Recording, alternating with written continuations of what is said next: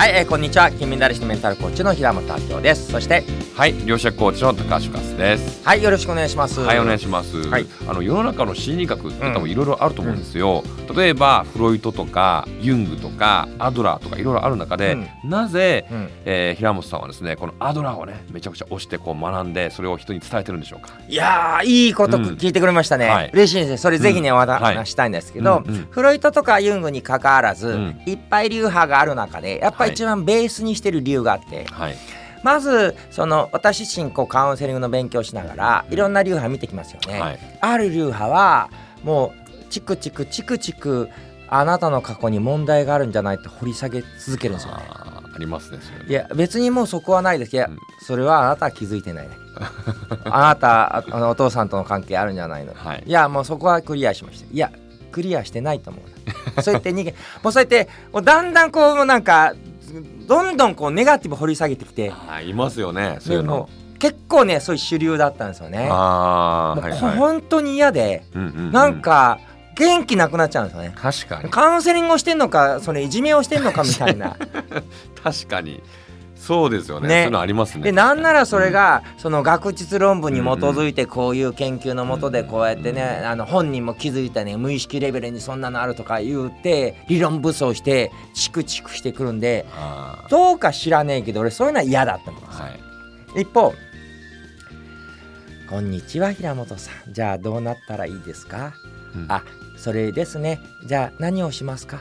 表面的なの嫌だった いやなんかえそれ分かんねえから悩んでる人いるのに なんかえそれ本音だと思ってんのっていうのを あそれ目標設定にしましょう。じゃあアクションこれですねって言われてやんねえよ絶対てめえみたいに。嘘くせえみたいな。ありますね。確かに。表面的なね。表面的カな、ウンセリングコーチがありますもんうん。ね。それも嫌だった。一方で、うんうんお辛いですね。うん。苦しいですね。大変でしたね。でずっと共感すうんるんですね、うんうんであ最初はいいですよ。うん。ずーっとそれ共感する。うちのね大学院がそうだったんですけどその共感をなんかね3年5年続けるんですよ毎週。へ3年5年ですよ。ね。いや最初は嬉しいと思うけど、ね。3年5年それされたらどうですか？うつつらいですよねってずーっとで私は聞いたんですよ。ーはい。解決目標、うん。これね、えー見立てとしてどういう方向で解決目標で考えてらっしゃるんですか？って言ったら指導教官。平本君。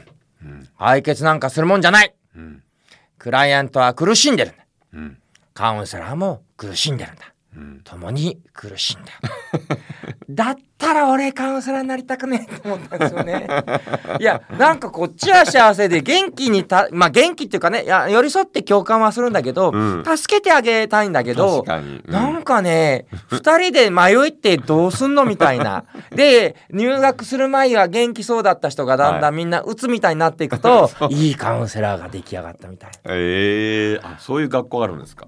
えっ、と、ほとんど六大学当時は、まあうん今はわかんないけど、はい。私の当時は六大学、全部基本そうですね。ええ基本的にはもう共に苦しむ共に苦しむみたいな技法で、え技法抜きで、ーうん。これも嫌だった。なるほど。だから上から目線でダメ出するのも嫌し表面的なのも嫌だし、うん。寄り添うもの嫌で、うん。要は要は私が見てて超わがままだったんで、うん。上からなしうん。下からなし寄り添うだけなし表面的だけがなし。むちゃくちゃ寄り添いながら、うん。結局本人がどうしたいのを聞いてくれるのがアドラーだったんですよね。ああなるほど、うん。ババランスですよね。そうなんですよね。へえそうかそうか。でも世の中のやっぱコーチングのね、うん。この源流っていうかもう大元とか、うん。あとやっぱり成功哲学や自己啓発の大元はアドラーってよく言われますよね。うん、えー。やっぱこのアドラーを極めたら全てにこう活かせる。活かせますね。